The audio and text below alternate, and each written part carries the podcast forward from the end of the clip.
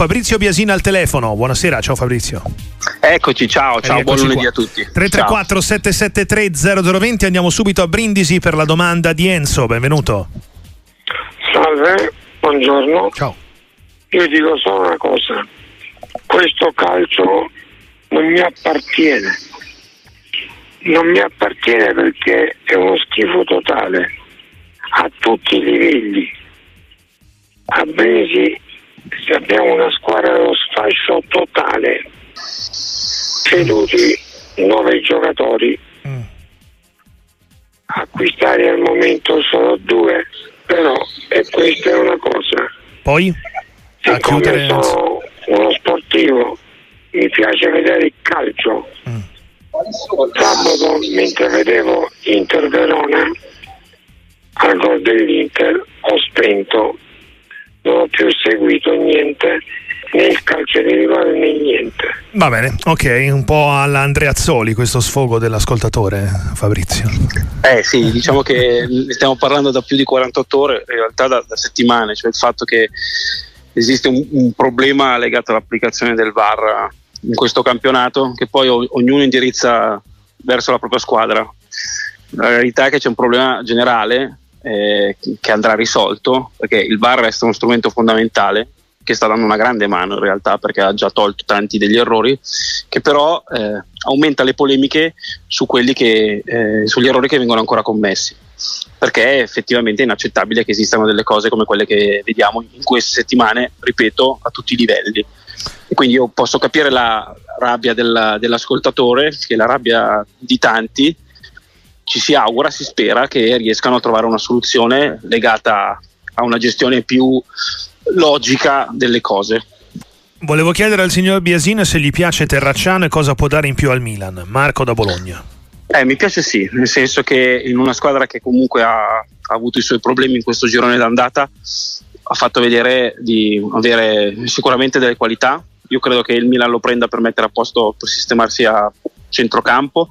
Credo che sia un giocatore con un'ottima prospettiva, credo che il prezzo sia anche giusto e credo che vada avanti lungo la linea degli investimenti che il Milan sta facendo in questi anni, quelli su giocatori che tendenzialmente possono poi garantire eventuali plusvalenze nel, nel futuro. Tra l'altro un profilo italiano che eh, sicuramente manca in questo momento al Milan, che forse deve aumentare un po' la sua colonia italiana. Paolo da Palermo, benvenuto. Sì, posso? Prego. Eh, va bene, buongiorno a tutti. Io ho due brevissime considerazioni. La prima riguarda le dichiarazioni di Sogliano.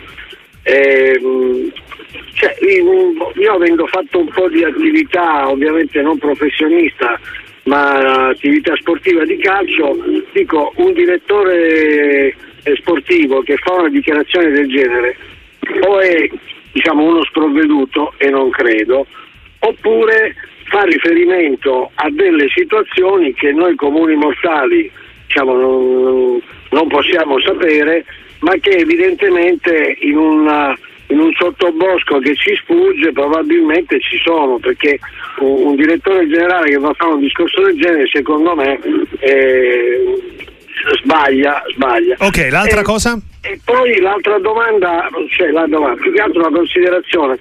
Eh, d'accordo, Bastoni ha fatto un fallo, non capisco però, perché ho visto anch'io le stesse immagini che hanno mandato in televisione, non capisco per quale motivo si continua a parlare di gomitata quando in, un- in una ripresa che è stata fatta alle spalle quindi nella parte, diciamo, dalla parte della, della porta del portiere, si vede chiaramente che è una spallata. Ora, il fallo c'è e non lo contesto, però una cosa è una spallata, un'altra cosa è una gomitata. Va Cioè, bene. gomitata, eh, eh, va bene, Infatti grazie. si è parlato bene. anche di mancata ammonizione, non di espulsione di bastoni, per la verità. Comunque Fabrizio, Sì, sì, è vero che c'è stato un po' di confusione. il no, rispetto- gomitata e espulsione, mentre invece una botta vale il giallo, non il rosso. Sì, allora diciamo che po- possiamo avere eh, alcune certezze, magari dopo 72 ore ci possiamo arrivare, cioè il fatto che quello sia un fallo è abbastanza evidente, che l'arbitro abbia commesso un errore, lui insieme a- al varista è abbastanza evidente, che sia stato eh, però eh, raccontato qualcosa oltre il lecito, io credo che sia altrettanto vero, perché effettivamente quella non è una gomitata, è un fallo e quindi sicuramente il gol andava annullato, ma poi tutto quello che è stato montato attorno mi sembra un filo esagerato. Certe dichiarazioni fatte da eh, noi eh, che siamo all'esterno del, del mondo calcio possono anche essere accettabili, anche se secondo me si esagera anche tra di noi.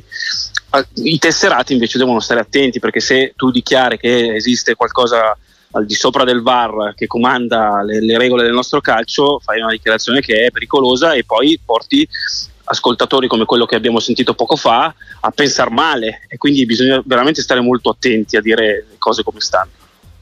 334 773 0020 per Alberto da Modena, benvenuto a Sportiva.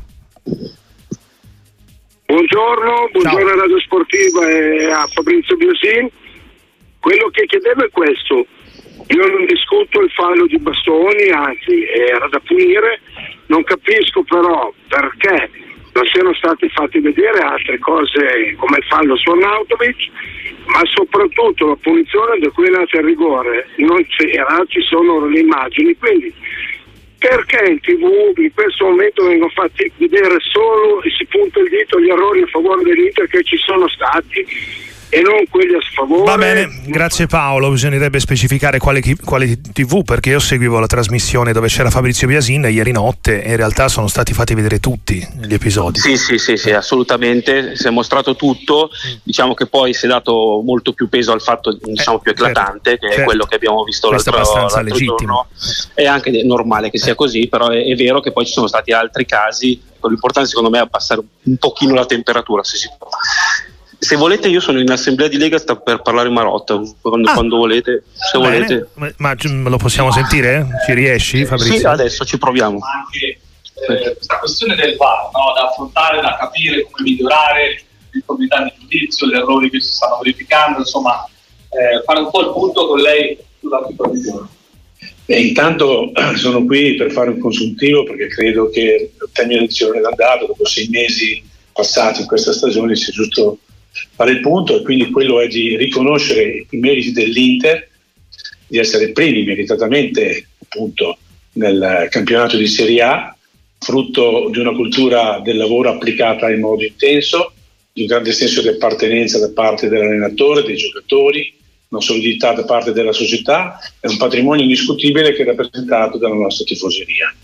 E questo ci deve essere ampiamente riconosciuto perché le statistiche certe volte aiutano a valutare oggettivamente i fatti e le statistiche dicono che siamo primi con 48 punti, 15 vittorie, una sola sconfitta, abbiamo la miglior differenza reti, quindi il miglior attacco, la miglior difesa. Ecco, questo depone per dire che siamo autorevolmente in testa alla classifica.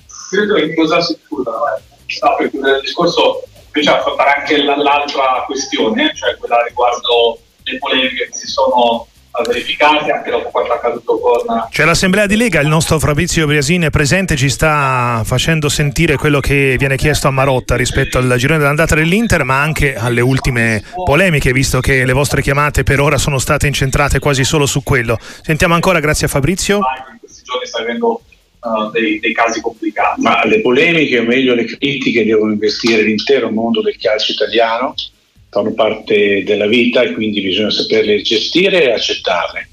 Io credo che l'introduzione del VAR sia stata invocata ed evocata da tutti e dobbiamo sottolineare come il VAR non è stato preso come lo strumento per debellare definitivamente gli errori degli arbitri, ma semplicemente per ridurle e da questo punto di vista credo che il primo obiettivo sia stato colto. Poi al termine della stagione ogni società deve mettere sul piatto della bilancia i pro e i contro e valutare, ma chiaramente se la soggettività esiste, esiste anche l'errore, esiste l'errore di un essere umano che è l'arbitro, ma non mi addentro in questo, io credo e sono certo invece che alla fine della stagione la squadra migliore vincerà il campionato. Io però, però volevo chiedere cosa ne pensa quando nell'analizzare il campionato dell'Inter, la classifica dell'Inter, si dice che Marotta è un bravissimo dirigente facendo sottintendere cose molto gravi. Delle molto? Facendo sottintendere cose molto gravi. E volevo, lei desse una risposta a questa cosa qua, visto che sono andati in diretta su televisioni nazionali, da parte anche di direttori Ma non voglio entrare in polemica, non voglio entrare in queste considerazioni capziose, dico solo che dalla mia c'è l'esperienza, esperienze per gestire le situazioni. Poi lungi dal pensare che una società, in questo caso l'Inter, possa essere condizionata da favoritismo. Questo lo rimandiamo al mittente, non sinceramente ho colto da parte della critica un sentimento del genere, ma rimarco ancora una volta come invece i meriti siano frutto del lavoro fatto da una squadra che ha alle spalle una società forte.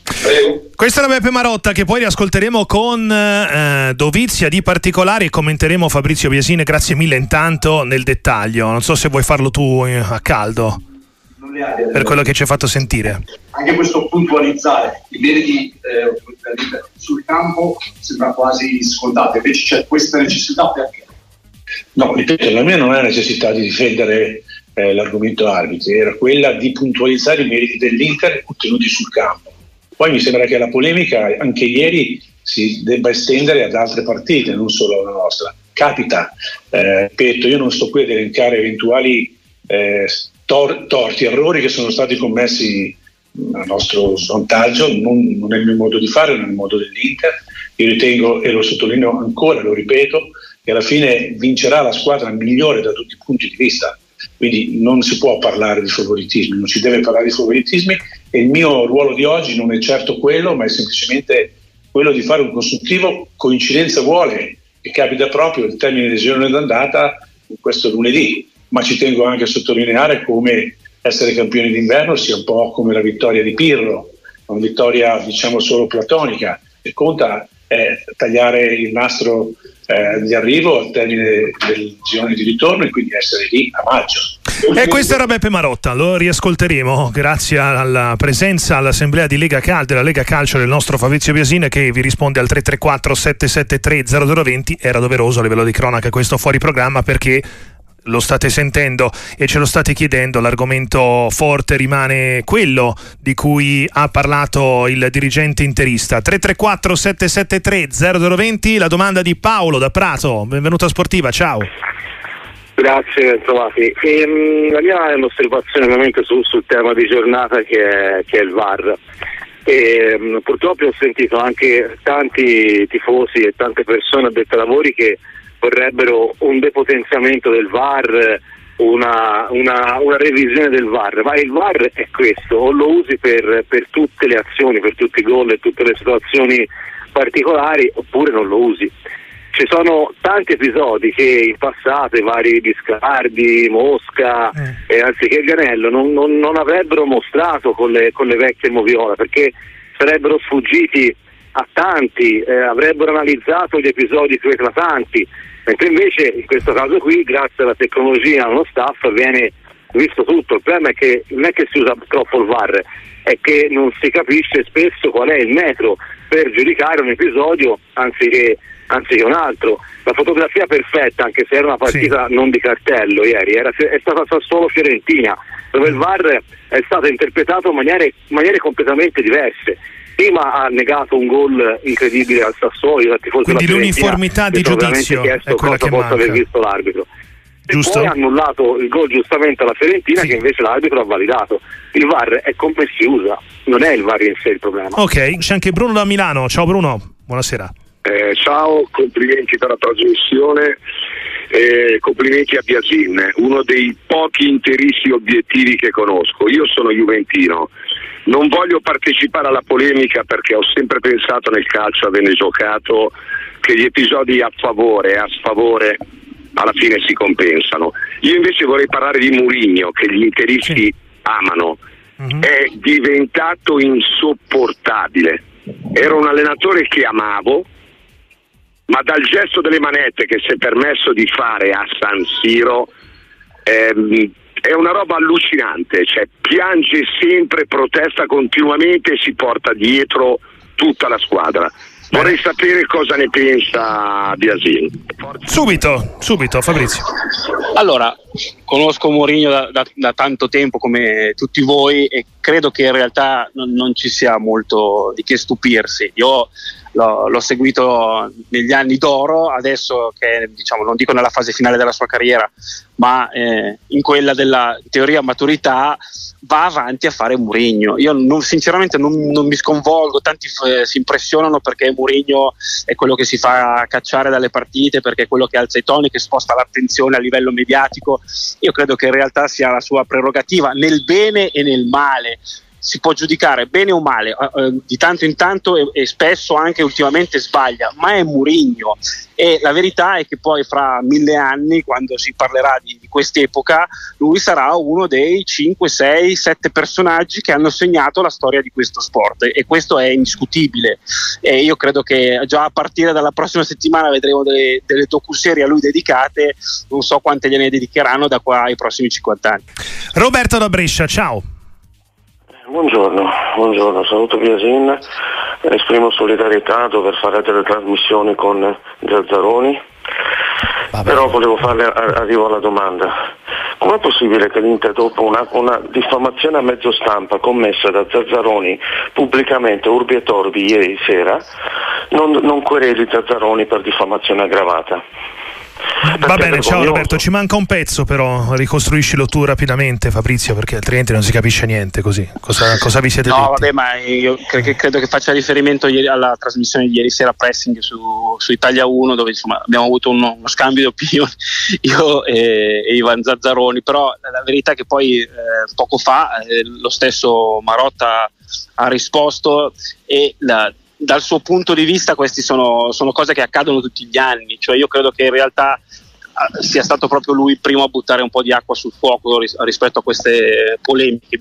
Io credo che, lo dicevo prima, secondo me bisognerebbe riuscire a... La polemica è relativa al, al, presunto peso di Marotta come dirigente sì, rispetto sì, ai suoi sì. colleghi, lo possiamo dire? Mm. Al fatto che Marotta sia il più bravo ecco e quindi diciamo eh, per questo motivo sia anche quello capace di spostare un certo tipo di situazioni. Okay. Ok, quindi diciamo questo. E la risposta cosa... che ci hai fatto sentire chiude, direi, il cerchio. Sì, cioè, io tema. credo che, che, che, bisognerebbe riuscire a essere un, un pochino distaccati rispetto a questa cosa, ma so perfettamente dire una cosa che è pura utopia perché non quest'anno con l'Inter, ma tutti gli anni contro eh, la, la, squadra che è in testa, l'abbiamo visto per tanto tempo con la, con la, Juve, ma in passato ancora con l'Inter, c'è stato il momento del Milan. L'unica volta che non è successo è stato l'anno scorso con il Napoli, perché? Perché il Napoli a novembre aveva vinto il suo scudetto e quindi non c'era motivo di andare a rompere le scatole al Napoli che ha stravinto meritatamente il suo titolo. Però la verità è che tutti gli anni ci sono questo genere di polemiche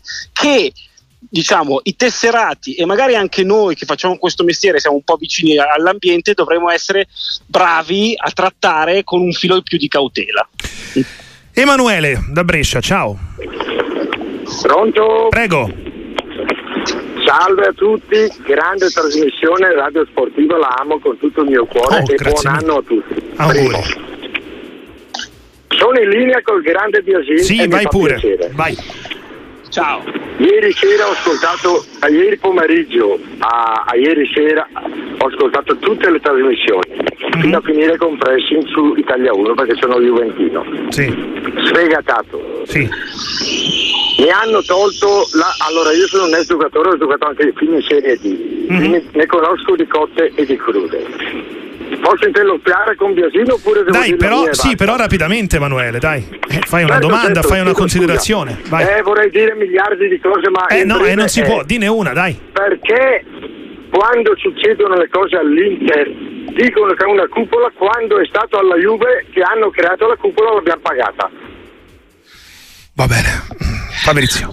Allora, in realtà, eh, vedi, questo è il, il, il punto di vista del, del, tifoso, cioè ogni tifoso della Juve dirà che eh, tutti ce l'hanno con la, del, con la, Juve, ogni tifoso dell'Inter dirà che tutti ce l'hanno con l'Inter, ogni tifoso del Milan e così via, perché è una tendenza tipica, secondo me, ripeto, a volte alimentata da, dai media eh, e questo secondo me è l'errore. Qualcuno poi pensa che ci sia a, a monte eh, qualche grande manovratore, io credo che in realtà sia un effetto del, di, di dove sta andando dove è andata l'informazione negli ultimi anni. L'informazione campa più che di notizie di confusione e, e questo è un limite dell'informazione. Purtroppo temo eh, che sia una situazione dalla quale difficilmente riusciremo a tornare indietro perché eh, siamo, siamo arrivati al punto che fa più notizia eh, un caso come quello di sabato piuttosto che parlare di come sta giocando l'Inter. Qualcuno si è interrogato sul perché l'Inter ha 48 punti su eh, 57 nel girone d'andata e la Juventus sia a soli due punti. Secondo me perché stanno in maniera diversa eh, esprimendo un gran, eh, un gran livello di calcio. Però di questo non frega più niente nessuno, si preferisce fare confusione. Alessio da Trapani, ciao, buonasera. Buonasera da Marsala, così facciamo, non facciamo fare brutta figura ai marsalesi. Ma ci mancherebbe ehm, altro. no, c'è questo scontro sportivo. Eh sì, immaginiamo. Da, eh. allora, eh, la mia è una, una, considerazione, visto che ieri sera ho visto la pressing con Biasin, c'era insomma anche Zazzaroni e la cosa eclatante è che come un direttore di, un giorno, di una testata giornalistica del genere possa permettersi di dire determinate cose, cioè una cosa secondo me è assurdo una cosa del genere. Poi capito? Ci sta il fallo, una spallata, una, una comitata, quello sono i giornali, fanno i click, eccetera, eccetera. Però secondo me la cosa più assurda è che un, un giornalista del calibro eh, ma lo devi chiedere a lui però Alessio devi chiederlo a, Zazzaroni non a Biasini eh, no, io, io, io chiedo, chiedo, a Fabrizio cosa ne pensa di questa cosa lui ha messo le mani avanti ieri sera effettivamente però dico cosa ne pensa di questa cosa è quello di cui parlavamo prima comunque. Guarda, sì, sì, esatto, cioè io mi sono già espresso ampiamente su, su, su questo, cioè io penso che eh, il, il fatto non si debba alimentare la teoria del complotto, l'ipotesi che esista qualcuno che a monte decide le cose fuori dal, dal campo. Cosa che non ha fatto neanche Ivan Zazzaroni, eh, onor, onor sì, no, no, no, no, ma, eh, assolutamente, eh, assolutamente. Io, io vi, ho dico, segui, dico... vi, ho seguito personalmente fino alle sì, ore sì, piccole. Sì. ecco, fino alle di notte. dico eh, soltanto che bisognerebbe provare a, guardare le cose per quello che sono, cioè sabato la, l'arbitro e il VAR eh, del, di Inter Verona hanno commesso un errore grave, di errori gravi quest'anno ce ne sono stati diversi, purtroppo, che hanno condizionato diverse partite.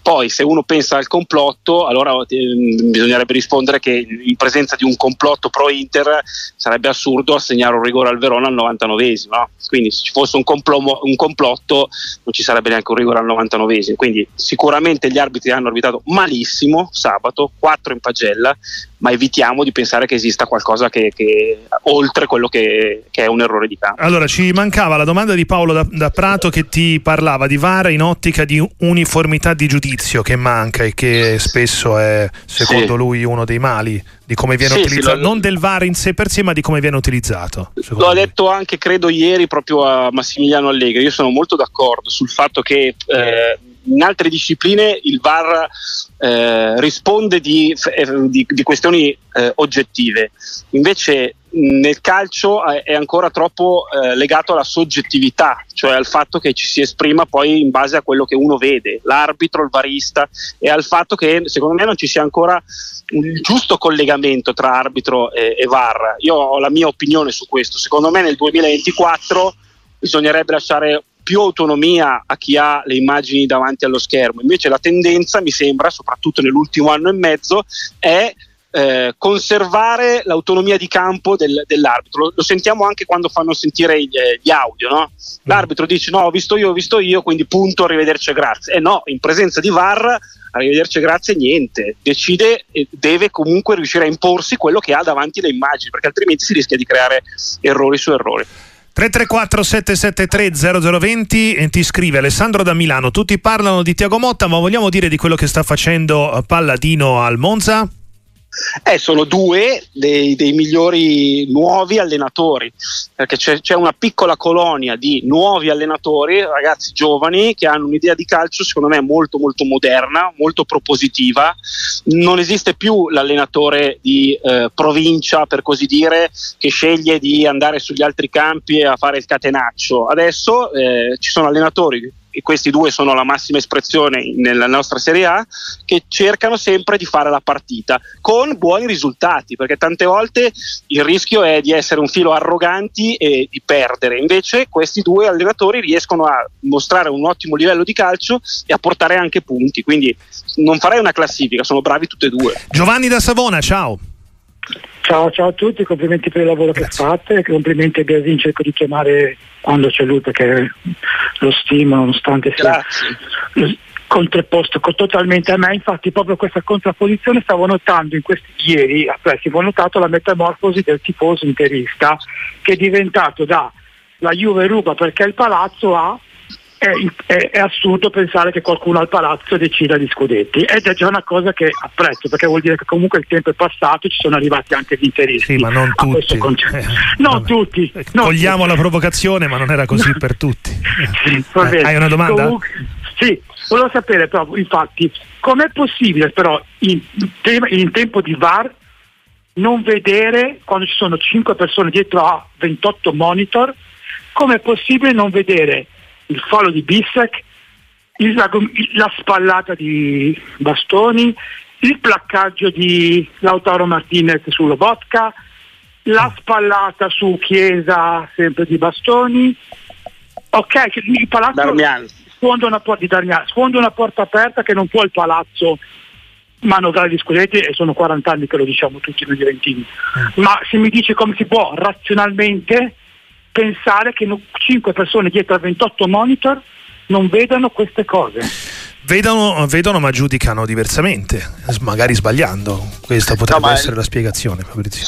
Allora, il, il, ragionamento. A parte l'ultimo caso di cui dobbiamo ancora conoscere le conversazioni eh, esatto. eh, barra arbitro, quindi su quello di Bastoni dovremo aspettare la prossima settimana. Sì, ma così come il ragionamento che ha fatto l'ascoltatore eh, ha senso, nel senso che è vero che ci sono tanti eh, errori di campo, tantissimi, però perde un po' di efficacia la sua considerazione nel momento in cui non riesce a levarsi la, la, maglietta di dosso e elenca soltanto situazioni che hanno riguardato l'Inter, perché allora per lo stesso presupposto uno potrebbe dirti com'è possibile che non vedano un fallo di Lukman su Di Marco in Atalanta-Inter, com'è possibile che non vedano un fallo di mano in area della Lazio pre, con il giocatore della Lazio che colpisce il pallone con la mano, eccetera, eccetera, eccetera. Però se noi andiamo avanti a fare elenchi a, a seconda di, della, della squadra per cui facciamo il tifo, non facciamo il bene del nostro calcio. La verità è che dobbiamo ragionare su un difetto che esiste nel nostro VAR, nell'applicazione della tecnologia nel nostro calcio e provare a risolverlo riuscendo, cercando in qualche maniera di, di, di, di, levarci il pensiero che ci sia una, una, squadra che viene più favorita rispetto alle altre, perché finché manteniamo questa cosa sbagliata adesso come in passato, e ci tengo a sottolinearlo, perché l'idea di dire di pensare che una squadra ruba ruba, ruba, ruba è una follia, adesso come in passato, per quanto mi riguarda, poi capisco che ognuno avrà il suo punto di vista. Achille scrive, se non fosse una squadra di De Laurentiis, il Napoli attuale sarebbe quella ideale per Conte dove ricostruire? Io credo che Conte, al netto di eh, quello che eh, ogni tanto fa intendere, cioè eh, io vado in, eh, in, in, società dove non si vince da tanto e quindi fa, si fa fatica laddove non si vince da tanto, la verità è che invece lui sia felice di andare in un posto in difficoltà. E quindi eh, sicuramente non avrebbe accettato il, Napoli subito dopo Spalletti perché saggiamente prendere il Napoli dopo Spalletti significa autocastrarsi per come la vedo io. Invece in questo momento a partire dalla prossima stagione chi sceglie di andare a Napoli per me ha un'occasione d'oro perché giocatori comunque non mancano. L'intenzione di De Laurentiis, lo vediamo già in questo gennaio, è provare a rinforzare la squadra e quindi io penso che sarebbe il, il luogo ideale. Dopodiché è vero che esiste un problema di rapporti spesso e volentieri tra proprietà del Napoli, quindi De Laurentiis e i suoi allenatori, cosa che è riuscito a eh, mettere da parte Spalletti perché è un fenomeno. Parliamo di calcio giocato, vi prego. Ci scrive un amico e ci chiede, ti chiede, secondo Biasin, quali sono stati, qual è stato il miglior giovane della Serie A in questo girone d'andata? Ah, mi piace questa domanda, io ti dico, secondo me Zirze, 22 anni perché l'ho visto veramente ad altissimo livello, soprattutto è cresciuto a dismisura rispetto all'anno passato. Subito sotto ci metto Sule, non me lo aspettavo così capace di e se vogliamo perché ha giocato ancora molto poco, però il Diz potrebbe essere la vera sorpresa qui, da qui alla fine della stagione. Diego da Genova invece, una cosa di calcio per Fabrizio, si è notato anche lui che i nuovi giovani non sono più tanto legati a un singolo ruolo, ma sono tutti più fluidi e adattabili. Sì? Questo non è male. Eh? Questo è assolutamente vero, perché la verità è che il calcio è andato in questa direzione. Noi ci concentriamo ancora tantissimo sui moduli, perché abbiamo necessità di dire se una squadra gioca col 4-3-3 o col 3-5-2, ancora siamo legati ai vecchi moduli, ma la verità è che i nuovi allenatori, quelli che citavamo prima, quelli che hanno una visione un, un po' più eh, diciamo moderna europea, ritengono questo un calcio eh, passato, cioè ormai si ragiona sugli spazi. E quindi è vero che ci sono dei giocatori giocatori che magari inizialmente partono in una zona del campo ma poi li vedi ovunque. L'espressione massima di questa cosa in, in Serie A secondo me la fa vedere Simone Inzaghi con i braccetti, che ne so, Bastoni o Pavaro o Bissek nel caso, che spesso e volentieri si ritrovano a fare le punte area, nell'area avversaria. Quindi è vero, ormai i calciatori ragionano più per spazi piuttosto che per luoghi prestabiliti. 334 773 0020 forse siamo un po' lunghi sì allora due parole sul Torino le abbiamo fatte anche ieri dopo la vittoria sul Napoli però le reclamano sì. i nostri ascoltatori bellissima partita quella di ieri del, del, Toro che io credo che finalmente abbia trovato l'incastro giusto perché quest'anno i giocatori non mancano mancava eh, un po' di eh, applicazione sul campo dalla metà campo in avanti. E Juric che ha avuto i suoi problemi quest'anno in realtà da bravo allenatore qual è? Li sta risolvendo. E adesso io vedo una manovra offensiva che ha parecchio senso anche perché finalmente ci sono gli interpreti, perché Zapata è un signor attaccante, perché Sanabria è un signor attaccante, perché la manovra del Torino è frutto di un lavoro lungo anni. Fabrizio, grazie mille davvero, ci risentiamo prestissimo qua su Sportiva. Ciao, grazie a voi, buon lunedì a tutti.